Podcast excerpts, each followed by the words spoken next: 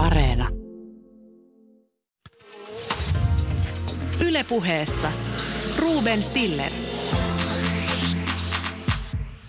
Yle Puhe. Minun täytyy paljastaa teille, että tuottajani Jorma Honkanen, hän rakastaa minun äh, Shakespeare-esityksiäni. Hänen mielestään olen yksi tämän maan suurimpia Shakespeare-näyttelijöitä. Annan teille nyt näytteen. Jumalat, te, jotka elämöitte korkeuksissanne, nyt on aika tehdä tilit lakienne rikkojien kanssa. Vapiskaa te konnat ruoskimatta jääneet salarikolliset. Piiloon murhamies ja valapatto lapseen sekaantunut tekopyhä. Pelkää kuollaksesi roisto, joka kunnon kansalaisen naamiossa haudut murhaa. Syvät piilosynnit, murtautukaa kätköistänne rukoilemaan armahdusta hirmuiselta oikeudelta. Minulle on tehty pahaa enemmän kuin minä olen pahaa tehnyt. Tämä todellakin oli kuningaslearista ja tuotteen Jorma Honkanen tuolla taustalla, että vaan kuule sitä taputtaa. Mistä tämä kuulkaa tuli mieleen? Tämä tuli mieleen tietenkin Donald Trumpista. Ja tässä lähetyksessä heti aluksi kysytään, oliko Trumpin pysyvä karkottaminen Twitteristä oikea päätös. Kysymme myös hippien unelmien romuttumisesta. En paljasta sen enempää. Helsingin Sanomien politiikka- ja talouden toimituksen esimies Jussi Pullinen analysoi muun muassa sitä, mille platformille – Trump tulee oikein pakenemaan, kun tie on tukossa niin Facebookissa kuin Twitterissä esimerkiksi. Tämän jälkeen kuulkaa sitten kysymme, että minkälainen hahmo Trump oikein on ikään kuin näyttämöllä. Oletetaan nyt, että koko maailma on tietyllä tavalla näyttämö. Suosittelen kuitenkin teille sitä, että te erotatte omassa elämässäni jollain tavalla sen näyttämön ja todellisuuden. Minulle se on aina itselläni ollut vaikeaa. Mutta siis kysymys kuuluu, miten äh, näytelmäkirjailija analysoi Trumpin roolia? Juha Jokela on näytelmäkirjailija ja hän läpivalaisee Trumpin tässä lähetyksessä. Ja lopuksi kysymys kuuluu, kuulkaa, että Onko poliittisen väkivallan todennäköisyys Suomessa kasvanut? Tällä viikolla uutisoitiin, että Juha Sipilä on ollut äh, väkivallan uhri Helsingin keskustassa. Äh, minä kysyin tätä maaseudun tulevaisuuden päätoimittajalta Jouni Kemppaiselta. Äh, onko nyt niin, että meillä on täällä Suomessa edessämme poliittisen retoriikan suursiivous? Äh, niin, tervetuloa mukaan. Olette enemmän kuin tervetulleita. Kuningas Lear kutsuu luokseen. Ylepuheessa Ruben Stiller. Ylepuhe. Osa yksi. Mihin Trump pakenee, kun Facebook ja Twitter karkottavat hänet? Jussi Pullinen on Helsingin Sanomien politiikka- ja talouden toimituksen esimies. Jussi Pullinen, jos olisit Twitterin toimitusjohtaja, niin olisitko sinä tehnyt saman päätöksen kuin Twitter teki, eli hänet karkotettiin pysyvästi Trump Twitteristä? No täytyy sanoa, että onneksi olen, olen journalisti enkä Twitterin toimitusjohtaja, että, että ratkaisut on, on aika vaikeita. Jos nyt tällaista roolipeliä tässä hetken voi pelata, niin, niin tällaisen jonkinlaisen sananvapauden edustajan, ehkä mä itse edustan sellaista koulukuntaa, jos mä olisin harkinnut näitä muita vaihtoehtoja, mitä näillä, näillä firmoilla on käytössään, niin rajoittaa, rajoittaa jotenkin tätä leviämistä ja rajoittaa kommentointia ja, ja tota, rakentaa tällaisia niin niin kuin, vähän niin kuin kapeampia kaistoja, jota pitkin se viesti, viesti leviää, mutta tämmöinen niin kuin täydellinen, aika, aika tärkeän poliitikon sulkeminen ulos tällaiselta isolta foorumilta, vähän ikään kuin vaikka joku kauppakeskus Jumbo ei enää päästäisi tota, pääministeriä sinne puhumaan, niin, niin on se aika, sillä tavalla aika, aika raju päätös. Et varmaan, varmaan olisin ehkä katsonut jotain muuta. Toki varoituksia oli alla ja liian näin, että, että ymmärrän tätäkin päätöstä jollain tavalla. No tämä päätöshän oli tietyllä tavalla tilannesidonnainen, koska oletettiin, että Trump tulisi vielä lietsomaan ihmisiä kapinaan ja kysymys oli yhteiskuntarauhasta. Facebookia ja Twitteriä, niin niitä on syytetty tekovyöksi. Kaikki on tullut liian myöhään, nyt ne reagoivat. Mitä sinä sanot tästä tekopyhyysargumentista? No siinä on sellainen perä, että että et kyllä, kyllä Trump, Trump ja tämä jotenkin yhdysvaltalaisen politiikan huippu tuntuu saavan tietynlaista erityisko, erityiskohtelua tässä, tässä moderoinnissa, että jos katsotaan vaikka Iranin johtoa, joka on tuolla, on tuolla Twitterissä myös läsnä, niin aika kovaa äh, tämmöistä koston, koston uhoa ja muuta sieltä, sieltä löytyy ja aika kovaa kieltä monen muunkin valtion päämiehet tuolla, tuolla somessa käyttää ja poliitikot, eikä heitä ole sieltä poistettu aika paljon suoremmastakaan kansankiihotuksesta pois. Että, että tämä oma, oma napa tuntuu, tuntuu olevan näillä someyhtiöillä lähellä. Sitten toki voi kysyä, että voiko siitä heitä, heitä sättiä, että, että jos, jos meillä olisi suomalainen somejätti, niin he varmaan yrittäisi ymmärtää tätä suomalaista keskustelua ja, ja jotenkin se olisi heille lähempänä sydäntä, että siinä on tämä, tämäkin puoli on olemassa, mutta ei se, se Twitterin ja Facebookin moderointilinja, niin ei, ei se niin kuin kovin yhtenäinen ole. Moni miettii tällä hetkellä, kun äh, Trumpilta on viety alustat, että mihin hän oikein äh, pakenee. Jussi Pullinen, mihin äh, Trump oikein pakenee? Mistä löytyy platformi?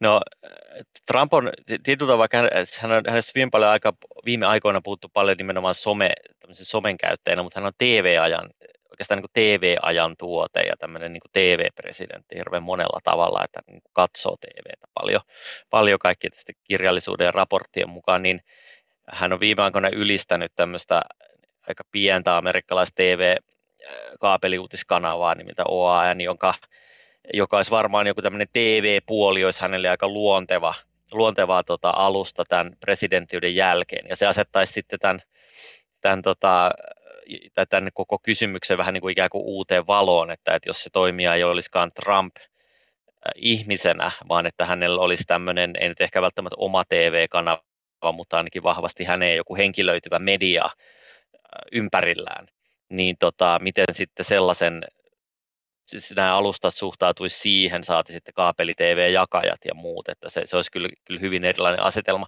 Jos pitäisi arvata, niin mä veikkaisin, että hän jonkinlaiseen tämmöiseen ehkä niin kuin televisio ja vähän niin kuin ottaa askeleen perinteiseenkin mediaan päin, jota sitten tuodaan tänne someen, joka, joka vaikeuttaa sitten myös tätä hiljentämistä. Öö, niin, mä olen muuten lukenut CNNstä muistaakseni tällaisenkin vaihtoehdon, että Trump perustaa striimauspalvelun. Ja peruste oli se, että hänellä on niin paljon kannattajia, että se olisi taloudellisesti erittäin, ää, erittäin hyvä diili mitä sinä sanot tästä striimauspalveluvaihtoehdosta? Se on varmaan ihan tosi mahdollinen, että, että hänen, hänen, hänellä on nimenomaan tämmöinen tosi kova diehard fanikunta, joka, joka varmasti on valmis maksaa siitä, että pääsee kuuntelemaan häntä. Siinä on tämmöinen jotenkin niin kuin rock-tähti ja tällaisia verrattava suhde Trumpiin. Hän on, on tosi karismaattinen ja tämmöinen niin kuin moniin tosi vahvasti vetoava hahmo.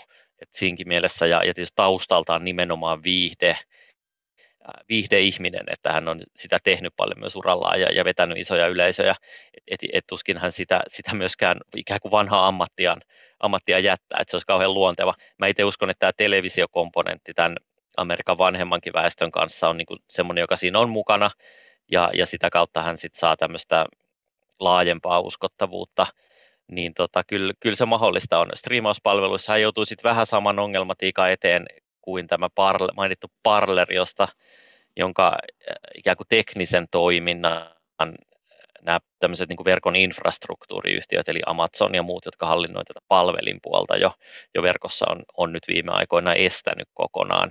Et se on, se, se on aika, tässä tulee aika monimutkaisiin kysymyksiin sit hyvin pian, että mitä kohtaa ikään kuin on, on oikein tai kohtuullista ikään kuin rajoittaa teknisesti. No sitten on tämä Gab, sehän on Twitterin kaltainen palvelu ja siellä riittää äärioikeistolaisia tässä Gabissa. Ää, ja tietääkseni vielä sitä ei ole, siltä ei ole viety ö, serveriä, että se toimii oikein vilkkaasti edelleen. Kuinka merkittävä tämä Gab on? No se on jonkin aikaa kuplinut siellä pinnan alla, ja sitten tämä Parler jossain vaiheessa ehkä otti vähän siltä, siltä asemaakin, mutta joku, joku näistä alustoista, toimiiko se sitten tavallaan tällaisen niin kuin, ihan niin kuin tavallaan tosi hajautetun tämän Tor-verkon puolella, vai tai jollain tämmöisellä ikään kuin, niin kuin hajautetulla tekniikalla, niin joku niistä varmaan vakiinnuttaa asemaansa selvästi enemmän. Me ollaan nyt nähty jonkinlaista liikettä, ei, ei vain Trumpin kannattajilla, vaan muillakin tuolta WhatsAppista tämmöiseen paremmin salattuihin viestisovelluksiin, jotka ei ole näiden suuryritysten hallussa, niin tota, tämä, liike varmaan tämmöisissä poliittisissa ääriliikkeissä, etenkin tuossa nyt ikään kuin pinnalla olevassa äärioikeistossa, niin kyllä lisääntyy, ja tämmöiset hajautetut mallit on sitten tämmöisen ikään kuin uhattuna olevan toiminnan kannalta niin kuin luontevin ratkaisu, koska ne on tosiaan niin kuin teknisesti vaikeampi sulkea tällaisten suuryritysten toimesta. Sun artikkeli, joka oli varsin terävä äh, Helsingin Sanomissa, siinä analysoitiin näiden somejättien tulevia strategioita tai polkuja. Ja siellä käytettiin tämmöistä termiä sun artikkelissa kuin disneysaatio tai disneystyminen. Viittaa siis Disney, Disney-maailmaan. Mitä tämä disneystyminen tai disneysaatio oikein tarkoittaa? No se suurin piirtein tämä ei ole siis mun keksimä, vaan viisaat sosiologit ovat, ovat tämänkin sanan kehitelleet ja ottaneet, ottaneet käyttöön, mutta sillä viitataan tämmöiseen ikään kuin yhteiskunnan ja yleensä kaupallisten palvelujen ja mediankin kehitykseen, jossa ikään kuin usein asiat alkaa semmoisesta vähän anarkian kaltaisesta ja semmoisesta aika vapaamuotoisesta tilasta, jossa on tämmöisiä yksittäisiä toimijoita, joilla on aika oma, oma tyyli, joka voi olla silleen valtavirran valtavirran mielestä jotenkin epäkorrektikin tai, tai jotenkin vähän omituinen, mutta sitten kun asiat ikään kuin ketjuuntuvat ja keskiluokkaistuvat ja muuttuvat standardeiksi, niin tulee tämmöisiä yhä enemmän intressejä siivota niitä tämmöisiksi tämän tyyppisiksi, jotka ikään kuin häiritsee ihmisiä mahdollisimman vähän. Eli tavallaan tämmöinen Disney-huvipuisto on siinä sitten tämmöisen mahdollisimman perheystävällisen tilan esimerkki. Ja jollain, jollain tavalla tämä vertaus sopii internettiin siinä mielessä, että sen juurethan on tämmöiset tosi anarkistiset ja, ja tavallaan tämmöisen niin kuin amatööritoiminnan ja semmoisen hyvin vapaan ilmaisun ja rajojen koettelun äh, suunnasta syntyneet, syntyneet nämä verkon alkujuuret. Kyllä, Kalifornian. Verkko, verkko luotiin 60-luvulla Kaliforniassa ja yliopistoissa sen, se, se ympäristö ja ne arvot, jotka siihen heijastuivat niihin periaatteisiin ja siihen, että millaista siellä alettiin aluksi tehdä, tuli tosi vahvasti siitä sen, niistä ajan ihanteista. Ja, ja niitä tota, kirjoitettiin sinne ihan vähän niin kuin sit jopa tietyllä tapaa sen tekniikkaan sisään, että tämmöinen niin kuin vapaus ja, ja tota, mahdollisuus olla sit juuri sitä, mitä on niin oli semmoinen hyvin amerikkalainen lähtökohta, jolle, jolle, jolle ikään kuin tämä verkon ideologia ja jopa tekninenkin pohja alkoi syntyä. Ää, niin tota, nyt tämä kaupallistuminen sitten, joka, joka somessakin aika, aika pitkällä, pitkällä on, niin on yksi voima, joka ikään kuin ajaa verkkoa siistimäksi tietyllä tavalla, että mainostajat on aika vahva voima olleet tämmöisessä jotenkin niin kuin, seksuaalissävytteisen tai tämmöisen vähän sensuellimman sisällön vastustajina, että he ei halua mainoksia sen kylkeen. Sitten tämmöinen niin kuin, aika syystäkin tietysti poistettu terroristinen sisältö on ollut tämmöinen, jota, jonka takia mainostajat on boikotoinut näitä alustoja. Se on, se on poistunut ja hyvä niin tietysti.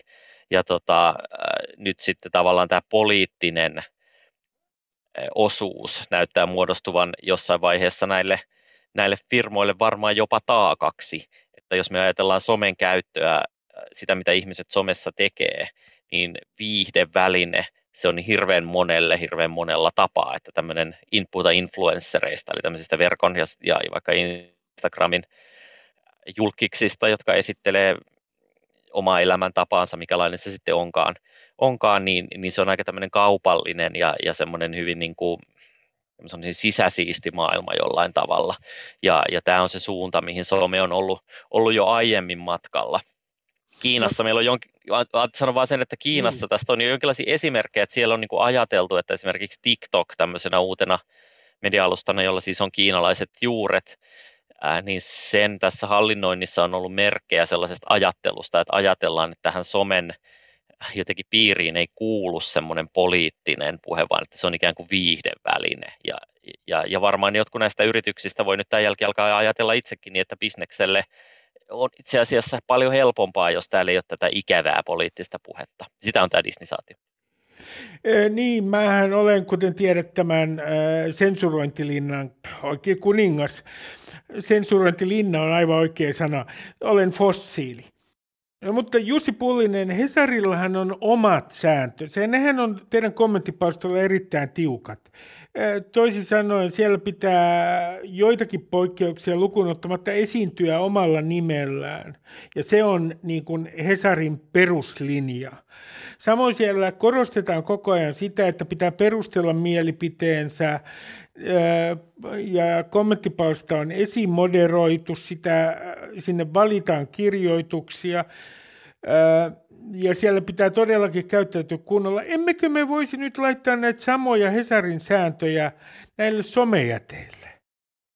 No, tässä on varmaan kaksi tasoa, että, toinen, toinen taso on se, semmoinen ajatus, jossa jotkut ajattelevat, että ikään kuin lainsäätäjän pitäisi asettaa tämän tyyppisiä rajoja tähän viittasi Angela Merkel viime mm. viikolla, jo, eh, hän, hän totesi, että häntä huolettaa tämä, tämä Trumpin kielto ja lainsäätäjien pitäisi tämän tyyppisistä asioista päättää, niin, äh, niin tämä, on, tämä, on, tämä on sillä tavalla vaarallinen tie, että, että, että, että, että jos ikään kuin tämmöiselle yksityiselle mediatoiminnalle ja yksityisille yrityksille, joita nämä somefirmatkin on, niin ikään kuin valtio sanelee äh, hirveän jotenkin jyrk, kaikkia tämän tyyppisiä tarkkoja sääntöjä. Se on vähän vaarallinen tie jollain tavalla, jos pitää olla tarkkana. Sille on varmaan paikkansa tällaiselle valtio- ja lainsäädäntötoiminnalle, mutta se, siinä on myös helppo tehdä ylilyöntejä.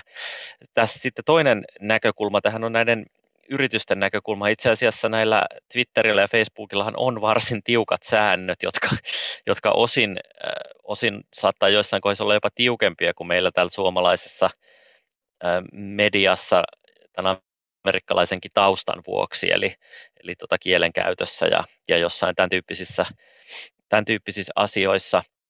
Ja, mutta tota, se heidän tekninen kykynsä ja se volyymi, jota he joutuu mm. käsittelemään, on niin älyttömän suuri ja niin paljon älyttömän paljon suurempi kuin Helsingin Sanomissa tai, tai Yleisradiossa tai, tai muissa medioissa, että se, se, siellä on tuhansia tai kymmeniä tuhansia ihmisiä ikään kuin tarkistamassa mun ymmärtääkseni pelkästään niitä viestejä, jotka joku ilmi antaa, saati sitten semmoisia, jotka viuhuu vaan tuolla tuol ohi, että se, äh, se, se, se ikään kuin se sääntöjen saattaminen voimaan on ollut semmoinen takaportti, jolla nämä yritykset on ikään kuin voineet sanoa, että me teemme jotain, mutta meistä varmaan jokainen tietää, että ei se, äh, että ei he niitä sääntöjään kovin koherentisti pysty ylläpitämään, että me ainakin itse törmään lähes päivittäin sen tyyppiseen kommentoitiin tuolla somessa, joka, joka varmaan näitä sääntöjen rajoja vähintään koettelee, että se on vain yksinkertaisesti inhimillisesti kaikilla maailman kielillä liian vaikea tehtävä. Ja siinä on varmaan tilaa sitten tämmöiselle julkiselle keskustelulle ja ehkä sille lainsäätäjällekin niin kuin jotenkin piirtää semmoista kehikkoa, että mitä, mikä on semmoinen vähimmäismäärä, mitä pitäisi tehdä niin jos ajatellaan tästä tulevaisuuteen, joka tässä tapauksessa tarkoittaa 50 vuotta, niin mitä sinä sanot, siis mitä ovat nämä äh, äh, skenaariot? Tai oikeastaan niin kuin vielä tarkemmin, äh, onko siis suunta se, että että säätely tulee kovaotteisemmaksi, että näitä somejättejä tullaan valvomaan yhä tarkemmin ja äh, että niille tulee itse asiassa samoja velvollisuuksia kuin Hesarille. Toisin sanoen niitä pidetään jossain mielessä julkaisijoina. Jollain tapaa on. Siihen tulee varmaan tämmöisiä välimuotoja tähän, tähän sääntelyyn. Yksi, yksi skenaario on varmaan semmoinen, jossa ikään kuin yleisö, eli, eli käyttäjät, joista tosiaan suuri osa ei, ei tähän poliittiseen keskusteluun ikään kuin osallistu, niin äänestää jaloillaan ja alkaa ikään kuin käyttää sellaisia palveluja, joissa on tiukemmat säännöt ja jotka on tällä tavalla siistimpiä ja perheystävällisempiä. Ja nämä yhtiöt ihan niin kuin itse niin kuin oma-aloitteisesti ikään kuin alkavat kaventaa sitten sitä tilaa, jos ne liikkuu. Se on varmasti yksi skenaario ja mun mielestä aika todennäköinen. Toinen on sitten se, että et tota, et, et, et näihin aika kovakourasestikin vaikka Yhdysvalloista käsin aletaan puuttua. Siellä se sääntely tosin luultavasti menee niin päin, että siellä vaaditaan tämmöistä niin kuin aika absoluuttista vapautta. Sella, tällainen yksi tota, sääntelysuunta, joita joissain tämmöisissä ehkä vähän autoritaarisemmissa maissa on, on ajettu, että näitä firmoille asetettaisiin ikään kuin lailla raja, että ne eivät saa poistaa mitään, mikä ei ilmiselvästi riko lakia. Heidän säännöthän on tällä hetkellä niin kuin monella tapaa tiukemmat kuin missä lain rajat menee. Niin kuin mediayhtiöilläkin on tietysti omat, omat standardinsa, jotka yleensä rajaa korkea, tai lakia korkeammat, niin, näin, niin näillä näillä firmoillakin, että se saattaakin mennä näin päin se sääntely, että sitä rimaa ikään kuin lasketaan, joka on sitten vie sitä ikään kuin toiseen suuntaan. Ja se on, se on esimerkiksi tämän republikaanipuolueen nyky, nykyinen ikään kuin jonkinlainen yksi linja, joka Amerikassa erottuu. Euroopassa voi olla mahdollista, Saksalla on Saksassa on aika tiukka julkinen, ää, julkisen puheen ää, rajojen sääntely, paljon tiukempi, tiukempikin kuin meillä täällä Suomessa, niin, niin tämmöinen tota näiden ja, ja täällä tietysti pitkät perinteet yleisradiotoiminnalla ja, ja ikään kuin valtion läsnäololla tässä tavallaan julkisen puheen kentässä toisin kuin Amerikassa, niin, tuota, niin täällä semmoinen äh, jotenkin yhteispeli tai tämmöisten pelisääntöjen säätäminen lakiin on tosi paljon todennäköisempää ja Euroopassa sitä varmaan, äh, varmaan tapahtuu. Mä en jotenkin jaksa vaan uskoa, että semmoiseen kovin kovakouraseen sensuuriin täälläkään päästään, että, että meidän – meillä on Suomen, Hollannin ja muiden kaltaisia maita, joissa nämä vastakkaiset voimat on aika vahvoja, mutta Britannian poistuminen Euroopan unionista on varmaan yksi asia, joka tässä näkyy, että saksalainen ja ranskalainen perinne tämmöisessä jotenkin valtiojohtoisuudessa on vähän erilainen kuin Britanniassa, eli että kyllä tässä mahdollisuudet on, että Euroopassa – päädytään jonkinlaisiin niin kuin rajoittaviinkin ratkaisuihin seuraavan 50 vuoden aikana. Euroopan unioni käsittelee sellaista isoa lakipakettia, joka tähän liittyy parhaillaan, ja siinä ylilyönnin riskitkin on ihan ilmeisiä. Tämähän tämä koko nettimaailma, sehän on saanut alkunsa osittain äh, Kalifornian äh, hippien utopioista. Äh, kalifornialaiset hipithän kehittivät nettiä ja heillä oli tämmöinen anarkistinen ja libertaristinen unelma vapaasta, villistä ja vapaasta netistä. Onko nyt niin, että tämä kalifornialaisten hippien utopia ja unelma, tämä libertaristinen unelma, niin se on nyt tässä palasina, se on murentunut?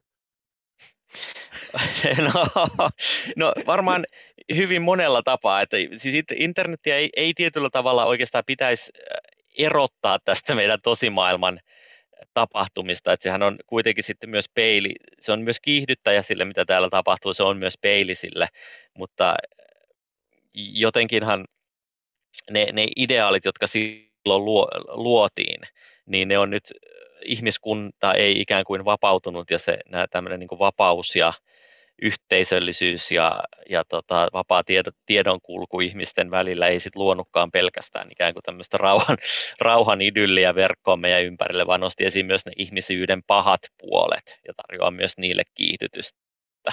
Mutta sitten ehkä mä haluaisin lopet- sen sanoa, että, että me, me että meidän pitää muistaa, että sosiaalinen media ei ole pelkästään tätä pahaa ja pelkästään tätä ryönää, vaan tota, se auttaa aivan valtavasti joka päivä erilaisia vähemmistöjä saamaan äänensä kuuluviin ja vaikkapa jostakin vakavasta sairaudesta kärsiviä ihmisiä löytämään toisensa ja saamaan, saamaan vertaistukea ja, ja niin edelleen ja niin edelleen. Eli, eli on myös helppo ikään kuin nähdä vain nämä niin kuin kuitenkin jonkinlaiset lieveilmiöt sille unelmalle. Että kyllä siitä hippien unelmasta myös jotain on jäljellä. Kiitoksia Jussi Pollinen. Kiitos paljon. Ylepuheessa Ruben Stiller. Ylepuhe. Osa kaksi. Kaikki on näytelmää tavalla tai toisella, kunhan erotatte todellisuuden ja näytelmän. Minkälainen hahmo äh, Trump on draamassa? Näytelmäkirjailija Juha Jokela. Näytelmäkirjailija Juha Jokela, äh, tämä on jo kliseinen toteamus, mutta koko maailma on näyttämö ja Trump on hahmo tällä näyttämöllä. Mikä sua kiinnostaa Trumpin hahmossa? Mikä on ikään kuin kysymysmerkki, joka sulla on jäänyt tästä Trumpin hahmosta? No, mulle sitä, siis se suurin kysymysmerkki on siinä, että kun ää, sen hahmon niin kuin, tietynlainen epäuskottavuus, että tota, jos mä, mä oon niin joskus mielessäni kuvitellut tällaista tota, niin kuin, äh, käsikirjoitustyöpajaa tai joku tämmöistä käsikirjoitusryhmää, joka miettii niin kuin pahikselle ominaisuuksia. Ja sitten sitä joku kysyy sitä sitten, että no mitä te olette keksinyt, ja sanoo, että no tämä niin valehtelee, tämä niin keskittyy yksinomaan rahaa ja ulkoisiin vallanmerkkeihin, tämä kehuu koko ajan itseään, tämä on vähän rasisti, tämä käy heikompien kimppuun. Ja sitten jossain vaiheessa rupeaa kyselemään, että joo, joo hyvä, mutta onko tämän pakko pilkata va- vammaisia? Et voisiko tässä olla jotain, miten tämä, että tämä ihailee diktaattoreita? Nyt teillä on täällä, tämä, tämä pettää raskana olevaa vaimaan pornotähden kanssa, niin onko tämä välttämätön tässä? tota, pitääkö tämä palkata tämmöinen Köppelsin näköinen valkoisen ylivallan kannattaja niin kuin neuvonantajaksi? Ja, niin, niin kuin, pitääkö tämän pilkata sotaveteraaneja? Okei, nyt pitääkö tämän sulkea pikkulapsia häkkeihin? Pitääkö tämän kähmiä naisia ja rehennellä sillä? Sitten tulee joku tämmöinen, että, että se niin kuin isoin mysteeri on siinä, että, että tavallaan tämä kuitenkin sit näinen ominaisuuksineen vastaa hirveän niin kuin ison määrän ihmisiä sankarikuvaa. Et mi- miten se voi olla, koska se täältä niin kuin kriittisestä näkökulmasta näyttäytyy ihan niin kuin mahdottomana. No, kun puhutaan tästä karismasta ja nimenomaan tästä, miten hänen karismansa resonoi kaiken tämän jälkeen, mitä kuvailit tämän kannattajakunnan kanssa, niin, niin yhtenä selityksen, kun mä en koskaan tehnyt Trumpin karismaa, en diiliohjelmassa esimerkiksi mun mielestä hän oli lähinnä parodia jonkinlaista yritysjohtajasta, enkä muutenkaan, niin onko tämä nyt yksinkertaisesti tämän karisman salaisuus se, että äh, kun hän raivoaa, niin se raivo äh, resonoi tämän kannattajakunnan tuntemuksien kanssa. Että et, et se on se selitys hänen karismalleen. No mä, siis, mä luin joskus tässä aika hiljattain tämmöisestä niin kuin uuden johtamisen psykologiasta, jossa niin kuin tämä, tästä, tätä karisman käsitettä aika lailla niin kuin pistettiin tota kriittisen silmän alle, että karisma ei, tämän, tämän niin kuin ajatuksen mukaan, että karisma ei itse asiassa ole niin kuin henkilökohtaisen, äh, henkilökohtainen ominaisuus, vaan se aika, aika niin kuin vahvasti tuntuu tutkimusten mukaan olemaan jotain semmoista, jonka ryhmä antaa henkilölle, joka tuntuu edustavan sitä ryhmää. Et mun mielestä sä oot sillä oikealla jäljellä, että se, se tota, niin kuin isolle osalle se Trump on jollakin tavalla meikäläisiä ja, ja silloin siinä niin kuin toteutuu joku tämmöinen niin kuin joukkueurheilun logiikka. Että onhan se kusipää, mutta se on meidän kusipää. Mm. Ja tota, kun se tekee tämmöisiä niin kuin röyhkeitä äh, siirtoja, jotka, jois, jois, jotka niin kuin rikkoo sääntöjä, niin sitä tekee tätä niin kuin tämän joukkueen puolesta. On tämmöinen niin kuin Jarkko Ruutu tyyppinen pelaaja, joka, ja tota, niin, se, se, mutta et siinä on joku semmoinen, että se, se joukkueen kannat, että et samalla lailla kuin, niin kuin jalkapallojoukkueet niin kuin lataa tilastoja ja muuta, kattokaa, kattokaa nyt tämä meidän pelaaja on hirveän paljon parempi kuin teidän pelaaja ja, ja tota, ei todellakaan ollut rankkari tuo. Ja sitten toiset on sillä että ilmi selvä, että eikö teillä ole niin silmiä päässä, että olkaa nyt rehellisiä. Niin se, se tota, tuommoisessa niin kaksipuoluejärjestelmässä – jossa on vielä semmoinen niin tietty, niin kuin, siinä, siinä on niin kuin tietty semmoinen infantiilius ää, siinä yhteiskunnassa olemassa, niin se, se pelkistyy tämmöiseksi joukkueurheiluksi. Ja silloin se karisma tulee jotenkin siitä, että se on meidän ryhmän.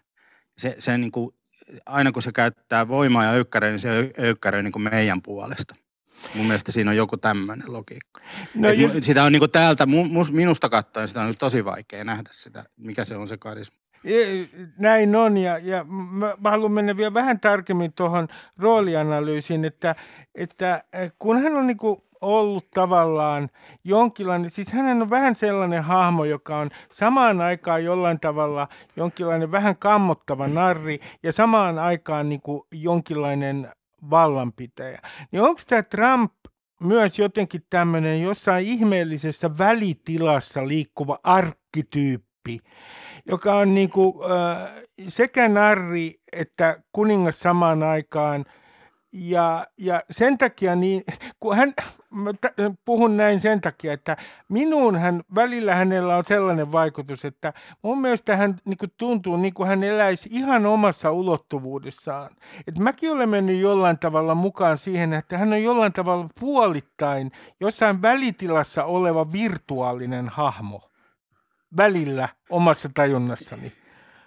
M- mun mielestä siis joo, osittain, no mä en osaa tuosta arkkityyppi-asiasta sanoa, että onko tuollaista arkkityyppiä, mä en, en tunne sitä ajattelua niin hyvin, mutta mun mielestä toi, että se on niinku fikti, se on niinku tarinan hahmo, niin se on mun mielestä niinku, se on väistämätöntä jotenkin nykyisessä todellisuudessa ja varsinkin tuollaisessa isossa maassa, jossa niinku tavallaan media ja sosiaalinen media tämmöinen on niinku ainoa tapa, millä voi se niinku yhteys millä me voidaan, ihmiset voi niin kuin olla noin iso määrä ihmisiä yhdessä jonkun asian äärellä. Ja, ja se, tota, se just, että se tarina on alkanut sieltä, että voimakkaimmin sieltä diiliohjelmasta, että hän, hän on niin kuin, että se vastaa jotain sellaista tunnetta se johtajuus, mitä se Trump edustaa, että se on resonoinut tosi isoon määrään ihmisiä. Ja mun mielestä siinä kohtaa se ei ole niinkään semmoinen raivo, vaan siinä on joku se semmoinen, puhun tämmöisestä, niin kuin, tai sanoin tästä infantiiliudesta, niin se on se, että on niin kuin tämmöinen selkeä rangaistusten ja palkitsemisten maailma. Mm. You're fired tai sitten niin kuin sä oot, sä oot niin kuin loistava tai sitten sä saat potkut. Ja se, se on jotenkin, jotain se soittaa kelloa, että joo, just noin. Sitten kun, sitten kun joku mokaa, niin potkut. Et siinä on joku semmoinen, ja se vastaa mun mielestä semmoiseen, että et siinä mielessä tämä arkkityyppihomma mun mielestä on niin kuin, oikein, että, että jokaisella kansakunnalla on niin kuin vähän ehkä omanlainen se sankarikuvasto. Mm. Jos ajattelee niin kuin Suomea, niin mun mielestä suomalainen sankari on niin kuin vuosikymmeniä, se on aina palannut siihen niin kuin Vänrikki Koskela Näin on. Joka, joka on semmoinen että asiallinen, ei, ei nipota, ei pidä itsestään meteliä, hoitaa hommansa helvetin hyvin.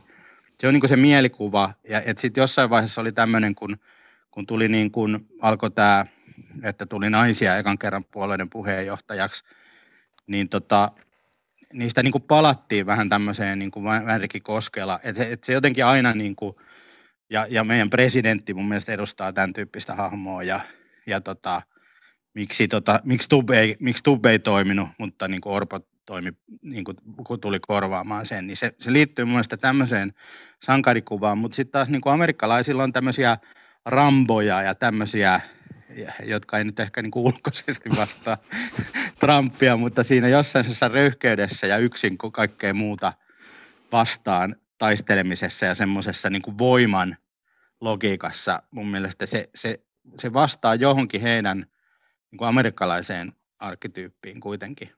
No jos ajatellaan että Trumpin kaltaista hahmoa Suomessa, sijoitettaisiin Trumpin kaltainen hahmo Suomen näyttämällä, niin Juha Jokela, ensimmäinen hahmo, joka mulle tulee mieleen, on joku semmoinen provinssissa äkkirikastunut öykkärimäinen rakennusurakoitsija, joka lahjo, yrittää lahjoa paikallispoliitikkoja, siis jonkinlainen provinssiöykkäri mun kysymys on se, että minkälaisena, mikä olisi Trumpin vastine Suomessa? Niin, siis mun on vaikea nähdä, että siis Suomessa just, just liittyen tästä, että meidän niin kuin kansallinen sankaruus, ajat, meidän ajatus sankaruudesta on niin kuin erilainen, mm-hmm. niin, niin että se pääsisi noin isoon johtavaan asemaan. Että siellä, siellä niin kuin, että se, se on, muista se on justiin, että sen kaltaiset hahmot on niin kuin, ö, sen 20 prosentin sankareita, tai sitten ne on jotain semmoisia niin kuin, ö, kakkostyyppejä, tai semmoisia, jo, joissa se, et, et, mutta et se, se ei niin kuin, Suomi, Suomella on niin voimakas semmoinen, että meillä pitäisi olla niin kuin rehellinen. Mm. heti kun se vaikutelma on epärehellinen, niin siihen niin kuin koko kansaa on tosi vaikea saada niin kuin sitoutumaan.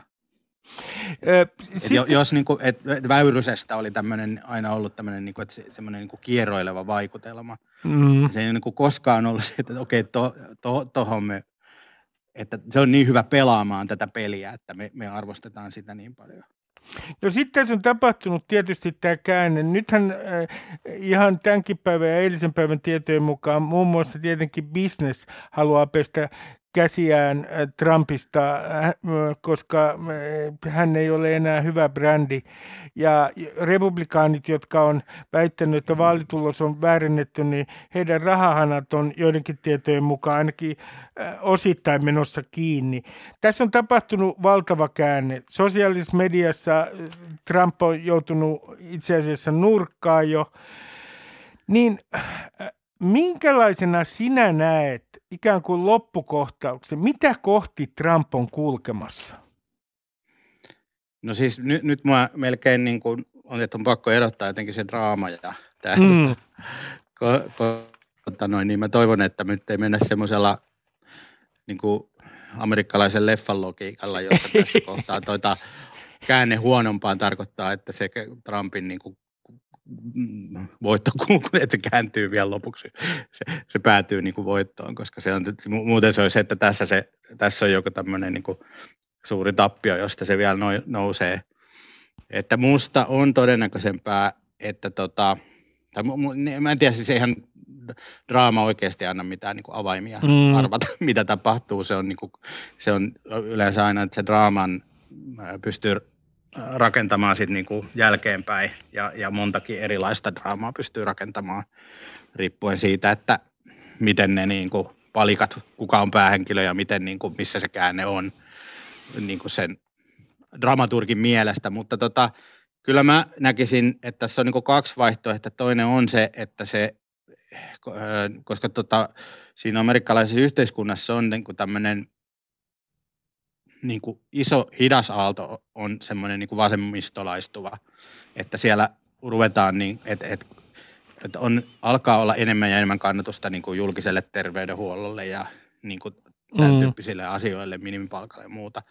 Ja sitten taas vaalijärjestelmä on semmoinen, jo, jo, jolla niin kuin, ö, republikaanit pystyy tappelemaan aika pitkään, vaikka ne on niin kuin monessa kohtaa vähemmistönä. Mutta se niin kuin hidasaalto on sen tyyppinen, ja tota, mutta ei se ole sanottua, että se, se, se tota noin niin, puoli, joka aistii tämän hintaan aallon saapumista, olisi jotenkin niin kuin luovutta, luovuttaisi, vaan päinvastoin se voi olla, että se tuntuu niin kuin yhä tärkeämmältä jotenkin tapella. Ja tota, Trumpin kohdalla niin mun mielestä todennäköisempää olisi se, että se jollakin tavalla, e, e, että siellä on joku semmoinen yritys, joka on niin kuin pikkusen pilkahtaa, että tuossa se vielä on niin kuin, näyttäytyy hetken relevanttina ja sitten katoaa. Mm. Mutta se riippuu vähän myös siitä, että koska on myös mahdollista, että tapahtuu jotain todella ikävää, niin kuin, että jollakin tavalla ne voimat, jotka siellä nyt on säikäytellyt, että et kun tra, niin kuin, Trumpilla on kuitenkin selkeästi tällainen narsistinen persoonallisuus, ja sille semmoisen ei ole yleensä, niin kuin, se, se luovuttaminen ei kuulu niin kuin, kuvioon tai semmoinen, että no okei, mä tyydyn nyt tähän sitten, että mulla ei ole huomioon. Mm. Se, että jotainhan sen täytyy yrittää ja joku sen, jo, jo, jo, ja, ja tota, Trumpilla on yleensä ta, semmoinen, että jokunlainen ö, ainakin metaforinen pommi se niin kuin jonnekin aina yrittää laittaa, että se pysyisi relevanttina. Ja, ja se on ehkä se vähän, niin kuin, mikä pelottaa, että mi, mi, mistä se tulee, mikä se on ja onko se ku, kuinka tota, vaarallinen se. Ö, joko hänen tai sitten hänen kannattajansa niin kuin se reaktio tähän, että hei, me ei anneta periksi täältä pesee, mitä sieltä tulee. Se on musta, niin kuin, se on vähän ehkä pelot kyllä. Mä en usko, että hän, hän niin kuin poliittisesti tuosta nousee enää. Se, mikä, mitä, minkälaista perusluottamusta, puhun nyt itsestäni, mitä tämä koko Trumpin hahmo ja hänen uransa on järkyttänyt, niin siinähän on koko ajan ollut sellainen teema, että kun me oletetaan, että uhmasta seuraa rangaistus. Ja tämmöisestä, tämmöinen, tämän tyyppinen narsisti saa rangaistuksensa, joka rikkoo kaikkia sääntöjä, niin kerta toisensa jälkeen tämä on niin osoittautunut ää, mm. tota, tietynlaiseksi illuusioksi.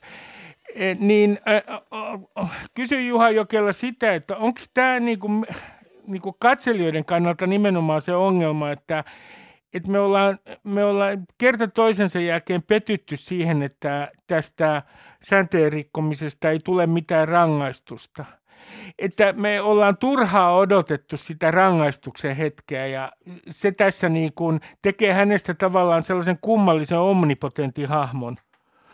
Joo, siis siinä on, musta se liittyy tuohon niin kuin narsistiseen luonteeseen, että koska psyyke ei anna lupaa myöntää omaa väärässäoloa tai niin kuin minkäänlaista heikkoutta, niin se, tota, se tekee niin kuin henkilöstä itse asiassa vähän kaavamaisen, että se tulee aina samalla, että no niin, itse asiassa olin koko ajan oikeassa tässä, ja tuossa ei ollut, e, puhelu oli täydellinen ja kaikki nämä.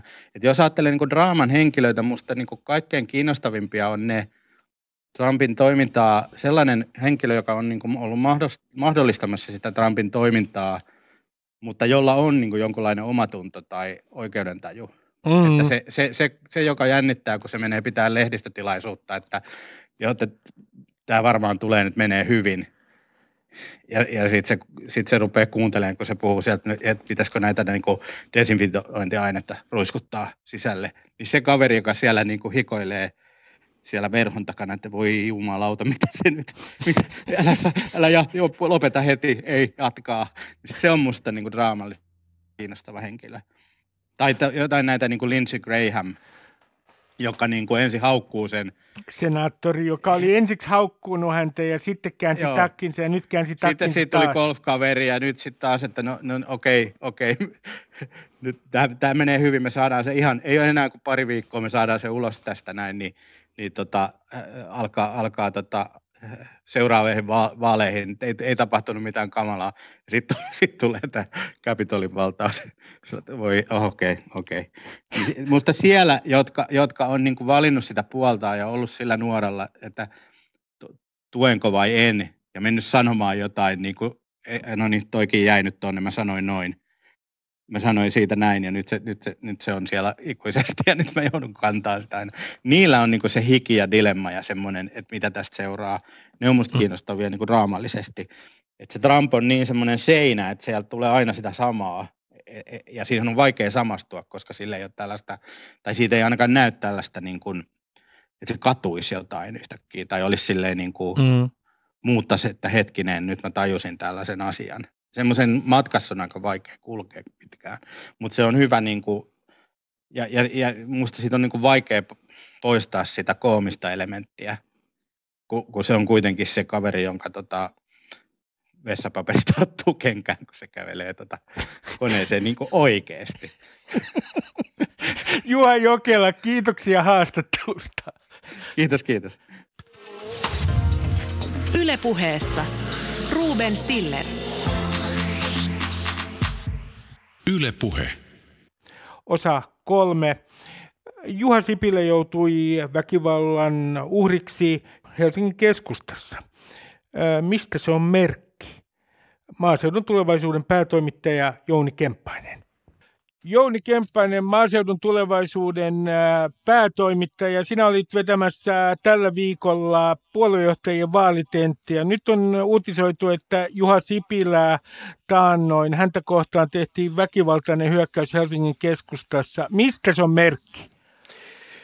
Tietämättä tarkasti, mistä tässä yksittäisessä tapauksessa oikeasti on kysymys. Joka tapauksessa tämä asia tulee esille oikeaan aikaan ja minun mielestäni kansanedustajien fyysinen koskemattomuus pitää olla täysin selvä, siinä pitää olla nollatoleranssi, on aivan oikein, että muun muassa pääministeri Sanna Marin on puuttunut tähän asiaan ja monet muut. Sama toivoisin myöskin kunnan valtuustoon tähyäviltä ehdokkailta. Pitää olla varmuus siitä, että saa korrektia käytöstä osakseen, saa arvostusta sille työlle, jota lähdetään tekemään muiden eteen, eikä tarvitse pelätä sitä, että joutuu joko fyysisen tai sitten henkisen loukkauksen solvauksen kohteeksi, joka ei ole tietenkään millään tavalla korrektia. No tällä viikolla oli myös Ilta-Sanomien vaalitentti ja siellä puolestaan äh, toistettiin usean kertaa, että ihmiset ei ole mahdollisesti halukkaita enää lähtemään ehdokkaaksi mustamaalauksen takia ja osittain tietysti senkin takia, että ilmassa leijuu toisinaan jopa väkivallan uhka. Uskotko, että tämä on suomalaisessa poliittisessa kulttuurissa tulevaisuudessa ongelma? No kyllä se on ollut ongelma jo tähänkin asti ja muun muassa ennen viime eduskuntavaaleja moni kokenut poliitikko havaitsi tämän ja kertoi jäävänsä pois muun muassa tästä syystä. Heitä oli useita. Tämä ei ole millään tavalla pistiytynyt tämä poliittinen keskustelu sen jälkeen päinvastoin ja Yhdysvaltain Capitol Kukkulan tapahtumat jollain tavalla nostavat sen kysymyksen esille myöskin meille, että minkälaisia asioita täällä tapahtuu. Ja itse esimerkiksi omassa vaalitentissämme niin tivasin useampaa kertaa Jussi halla että pystyykö hän huolehtimaan siitä varmasti käsi sydämellä, että hänen edustamansa ryhmä, puoluepoliittinen ryhmittymä pysyy kaidella tiellä tässä asiassa. No Jouni Kemppanen, hyvä, että otit asian puheeksi. Kysyn sinulta, että onko perussuomalaiset nimenomaan, mitä tulee poliittiseen retoriikkaan ja äh, politiikan... Äh, retoriikan sääntöjen rikkomisen, onko se ongelma suomalaisessa poliittisessa kulttuurissa nimenomaan perussuomalaiset? No näin usein todetaan ja ja, tota, ja useita esimerkkejä tämän kaltaista toiminnasta varmasti on ollut.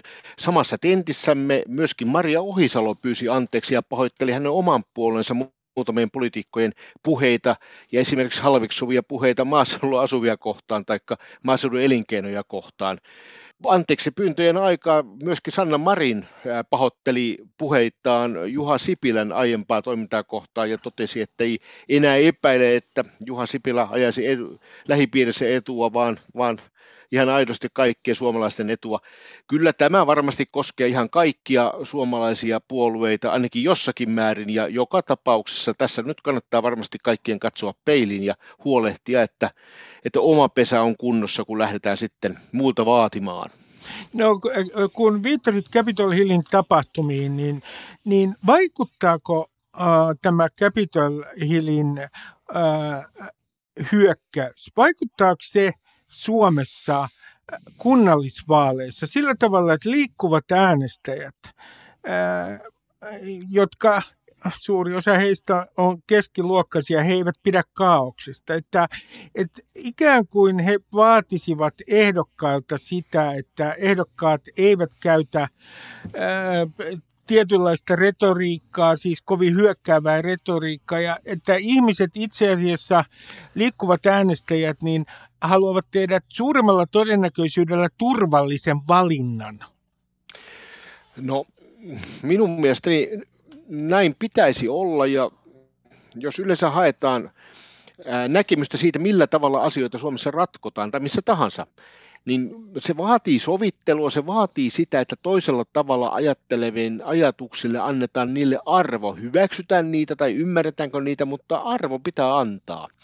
Ja on nähtävissä myöskin niin, että, että ainoastaan semmoisella toisia arvostavalla tavalla saadaan jotain pysyvää hyvää aikaan. Mä uskon, että suomalaiset tavalliset vastuulliset kansalaiset eivät varmastikaan pidä kaauksesta, kuka sitten pitäisi. Ja lisäksi uskoisin, että he arvostaa loppujen lopuksi sitä, että, että käyttäydytään korrektisti ja pyritään ratkaisemaan asiat niin, että se olisi yleisen hyvän kannalta mahdollisimman paras. No Jouni Kemppainen, jos ajattelee tätä tulevaa vuotta, nyt saat ottaa kristallipallo esiin, niin mitä sellaisia trendejä on suomalaisen poliittisen kulttuurin kentällä, jotka ovat ikään kuin hiljaisia signaaleja, jotka eivät vielä ole eh, nousseet suuriin otsikoihin, mutta jotka tulevat puhuttamaan meitä tulevan vuoden aikana? No ottaisin tästä kuntavaaleista nyt kiinni, niin kuin äsken puhuimmekin niin minkälaiset kunnanvaltuustot suomalaiset saavat. Ja valikoituuko näihin kunnanvaltuustoihin sen kaltaisia henkilöitä, jotka pystyvät viemään asioita eteenpäin tilanteessa, jossa ongelmat kasaantuvat. Väki vanhenee edelleenkin, terveydenhuollon palveluita tarvitaan ja rahaa ei välttämättä lisäänny, päinvastoin se tulee vähenemään. Näkisin, että vuoden lopulla oikeasti ryhdytään pohtimaan sitä, että millä tavalla nämä koronavelat lähdetään maksamaan takaisin. Heikko signaali on siitä, että konkursseja tulee ja yritysten pitäisi pystyä nyt keinolla millä tahansa pääsemään pahimman yli ja jatkamaan toimintansa sitten, kun korona, koronasta jollain tavalla tämä tilanne avautuu ja valkenee.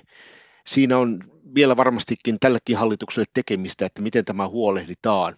Tässä on tapahtunut myöskin mielenkiintoinen asia, että suomalaisista yrityksistä on tullut nyt edunsaajia ihan samalla tavalla kuin työttömistä tai taikka pienituloisista tai toimeentulotukea tarvitsevista ja jollain tavalla niin kuin soisi tämmöisen tietynlaisen nöyryyden ja tämmöisen niin kuin yhteisvastuun ilmapiirin leviävän tässä ja mä jollain tavalla näkisin, että tämä asia tulee vielä esille myöskin loppuvuodesta. Eli... Hallituksen osalta niin sanoisin, että tämä koronan elpyminen korona-ajasta, niin se kestää kyllä pidempään kuin nyt tällä hetkellä täällä toivotaan. Ja vaikka rokotteita ihan varmasti tulee lisää ja varmaan ehkä riittävästi kevään aikana, niin kyllä tässä oma aikansa menee ennen kuin sitten jonkinlaiseen niin kuin normaaliin tässä palataan. Paljon pidempään kuin tällä hetkellä uskotaan. No mikä on sinun oma arviosi tästä? Koska me olemme jossain määrin palanneet normaaliin?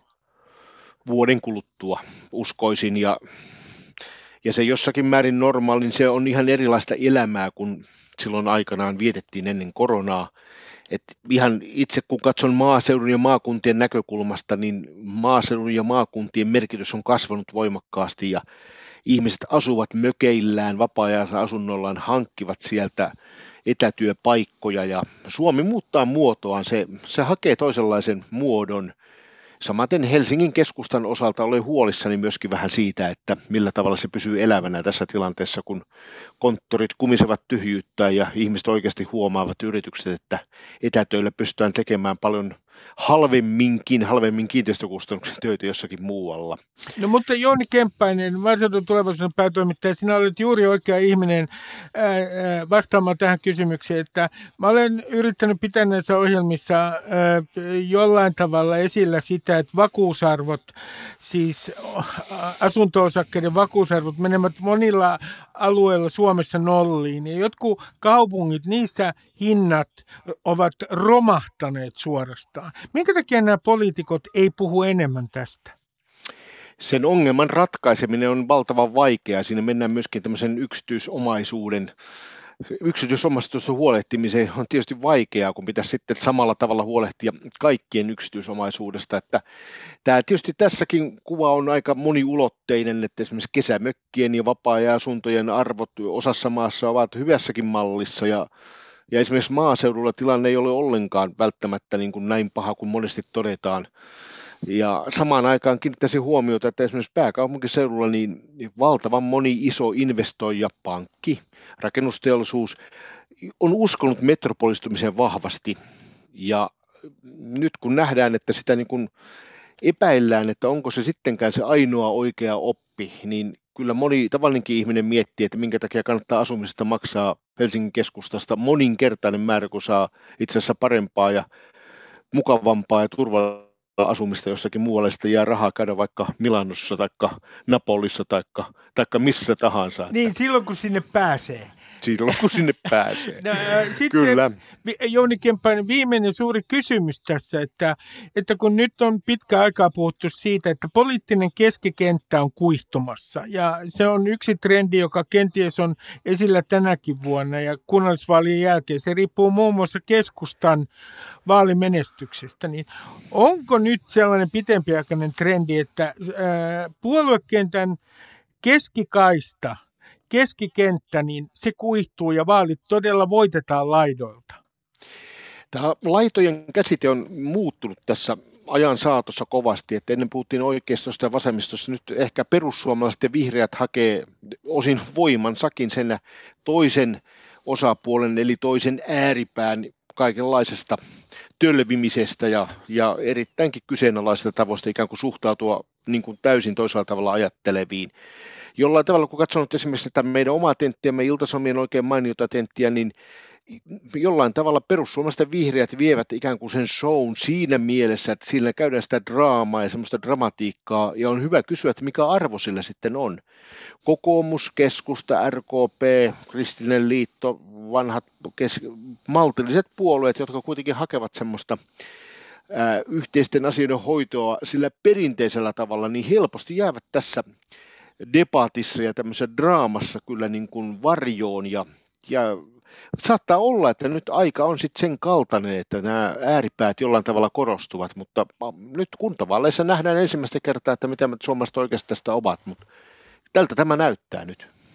No, kun katsot tämän vuoden loppuun, vielä viimeinen kysymys, niin, niin uskotko, että tämän vuoden lopussa jollain tavalla täällä Suomessa poliitikot – ovat entistä varovaisempia se, ö, oman kielenkäyttönsä suhteen?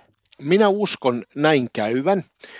Ja esimerkiksi Jussi Ohisalo ja tai Jussi halla ja Maria Ohisalo. Ei sentään Jussi Ohisalo toistaiseksi. molemmat, niin, molemmat ottivat tämän asian minun mielestä nyt kuitenkin jollain tavalla niin kuin tosissaan tässä asiassa ja, ja nimenomaan molemmat he.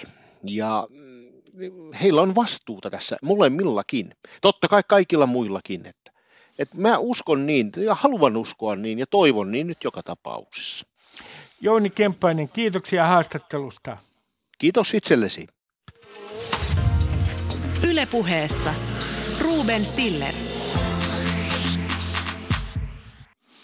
Lopuksi äh, teen tässä ennusteen. Äh, omat ennusteeni menevät aina ihan perseelleen. Uskoisin, että Donald Trump jää oman kannattajakuntansa vangiksi. Ja mitä tällä tarkoitan? Tarkoitan yksinkertaisesti sitä, että hän joutuu lyömään yhä kovempia kortteja pöytään saadakseen huomiota, ja osa hänen kannattajakunnastaan on ihan totaalisen hulluja natseja ja ekstremistejä. Heidän vangikseen hän tulee jäämään. Terve menoa! Ylepuheessa Ruben Stiller.